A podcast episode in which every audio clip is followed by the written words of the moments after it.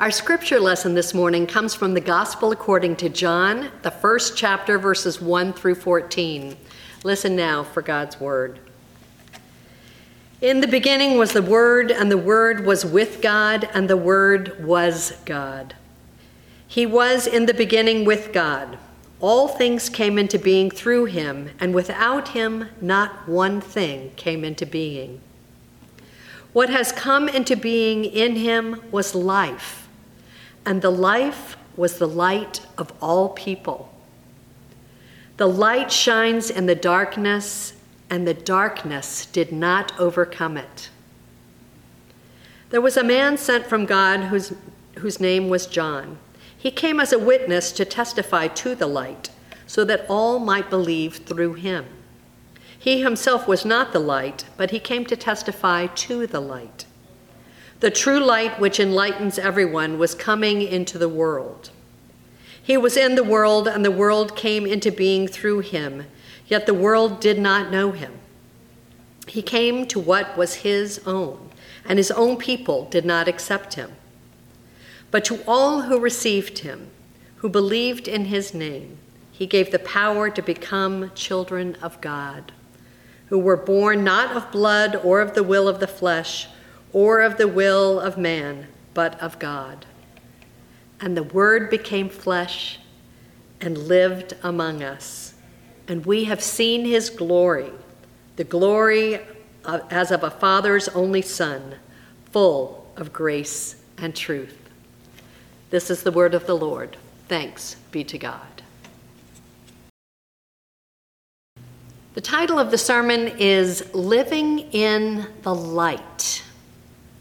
So here we are the day after Christmas, when who knows who will show up for our viewing audience or even here in worship. So many are still caught in the afterglow of Christmas, as it should be. Even celebrations of the holy birth of the baby Jesus. And yet, here we are. Here we are. What is left? We are left with light. The undeniable, brilliant, radiant light that came into the world in human form in Jesus to reassure us that we will forever be connected to the divine and that who we are as human beings is enough. That we are loved, and that we are not and will never be alone. God, in all of God's glory, gave us each a gift a gift of light and the promise that darkness will not and will not ever overcome it. Not on this day or any day. So, how can we radiate the evidence of that light? For that is what we are called to do as followers of Jesus. I have two stories for you this morning of examples of how people have radiated light. The first comes from Elizabeth Gilbert. You may know her as the New York Times best-selling author of Eat, Pray, Love and many other books as well as she's a journalist. She says, for some years ago, she was, struck, she was stuck on a crosstown bus in New York City during rush hour. Traffic was barely moving, and the bus was filled with cold, tired people who were deeply irritated with one another and with the world itself. Two men barked at each other about a shove that might or might not have been intentional. A pregnant woman got on and no one offered her a seat. Rage was in the air. No mercy was found there. But as the bus approached 7th Avenue, the driver got on the intercom. Folks, he said, I know you've had a rough day and you're frustrated. I can't do anything about the weather or the traffic, but here's what I can do. As each one of you gets off the bus, I will reach out my hand to you, and as you walk by, drop your troubles into the palm of my hand. Okay? Don't take your problems home to your families tonight, just leave them here with me. My route goes right by the Hudson River, and when I drive by there later, I will open the window and throw your troubles out into the water. It was as if a spell had lifted, Gilbert says. Everyone burst out laughing. Faces gleamed and were surprised with delight. People who had been pretending for the past hour not to notice each other's existence were suddenly grinning at each other. Like, is this guy serious? Oh, he was serious, all right. At the next stop, just as he promised, the driver reached out his hand, palm up, and waited. One by one, all the exiting commuters placed their hand just above his and mimed the gesture of dropping something into his palm.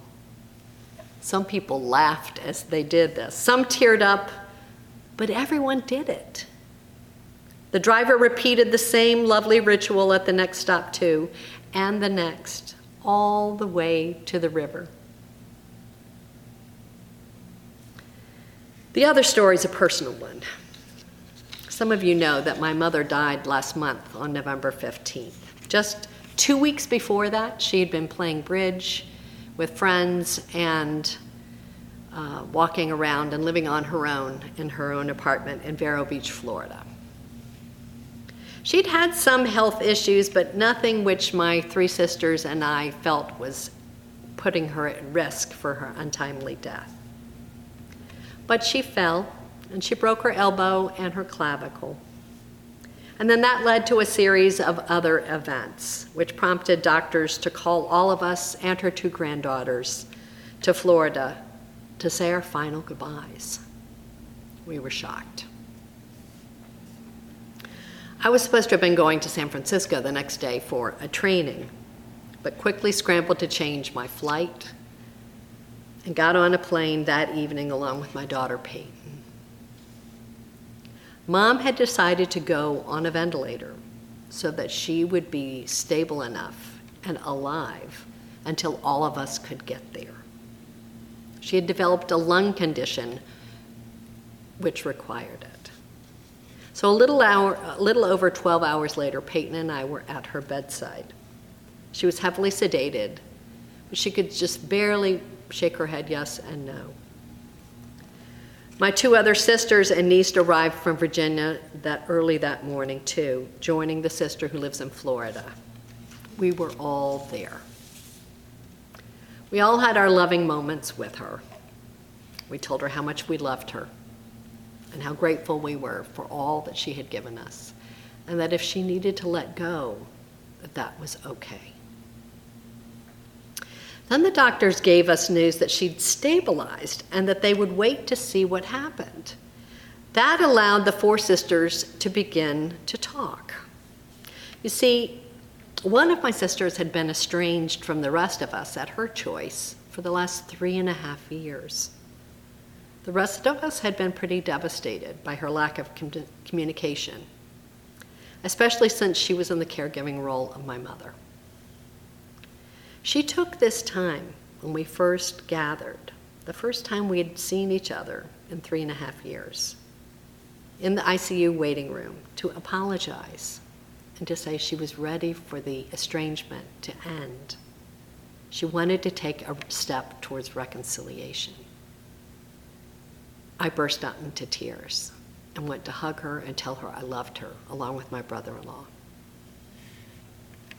as dark as it was in that waiting room, the light was undeniably shining through. Mom's wishes were being honored. She wanted us all connected. Light was everywhere. The next morning, my two younger sisters and niece had planned to leave to go home to Virginia. They were driving. We thought that she might have a long haul, but based on what we were hearing, she was going to live, albeit differently. And then a new doctor came in to give us more news. She had miraculously cleared the ARDS, the infection in her lungs, which was unheard of. and was doing well enough that they could pull her off the vent. So we had to decide what to do if she suddenly took a downturn after they pulled her off the ventilator. We rallied together, and the doctors removed the tubes. We went in, and again, there was light all around. She was off sedation and able to whisper to each of us over and over again, I love you. I love you. I love you. And then had an individual message for each of us about our unique relationship with her. The presence of God was undeniably there in that room, in a divine and yet very human sense. Her faith grounded her so she could communicate as she wished as well. I sang to her a little, some of her favorite hymns and songs. And we had more time during the day. The next morning before we went to the airport, Peyton and I had more loving words with her. But we saw she was struggling. She had made a downturn for the worse over the night. And we knew that she didn't want to live like this, and so we admitted her into hospice. And she died the next day surrounded by love and light. I'm comforted by more of the words of Elizabeth Gilbert. She says this We live in a hard world. Sometimes it is extra difficult to be a human being. Sometimes you have a bad day, and sometimes you have a bad day that lasts for several years. You struggle and fail, you lose jobs, money, friends, faith, and love. You witness horrible events unfolding in the news, and you become fearful and withdrawn. There are times when everything seems clothed in darkness. You long for the light, but don't know where to find it. But what if you and I are the light? What if you and I are the very agents of illumination that a dark situation begs for? That's what the bus driver showed those people. And what my mother gave her family. That anyone can be the light at any moment, even on a deathbed. The bus driver wasn't some big power player, he wasn't a spiritual leader. He wasn't some media savvy influencer.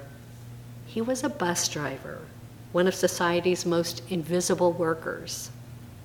But he possessed real power, and he used it beautifully for others. My mother, sick in a bed, used her love to shine light and love to bring all of her daughters together so reconciliation could occur. We have been given a light. The light came into the world, and the darkness has not and will never overcome it. We desperately need it. So, what will you do, wherever you are, to be God's light in the world around you? It may be with the cashier in the grocery store, or the FedEx driver, or even with an estranged relative? How does the fact that the light came into the world in this time change who you are and how you are? We all need to share our light. It's part of who we are as a people of faith. Together, empowered by God, our lights will shine out and lift the world in need of hope. May it be so. Alleluia. Amen.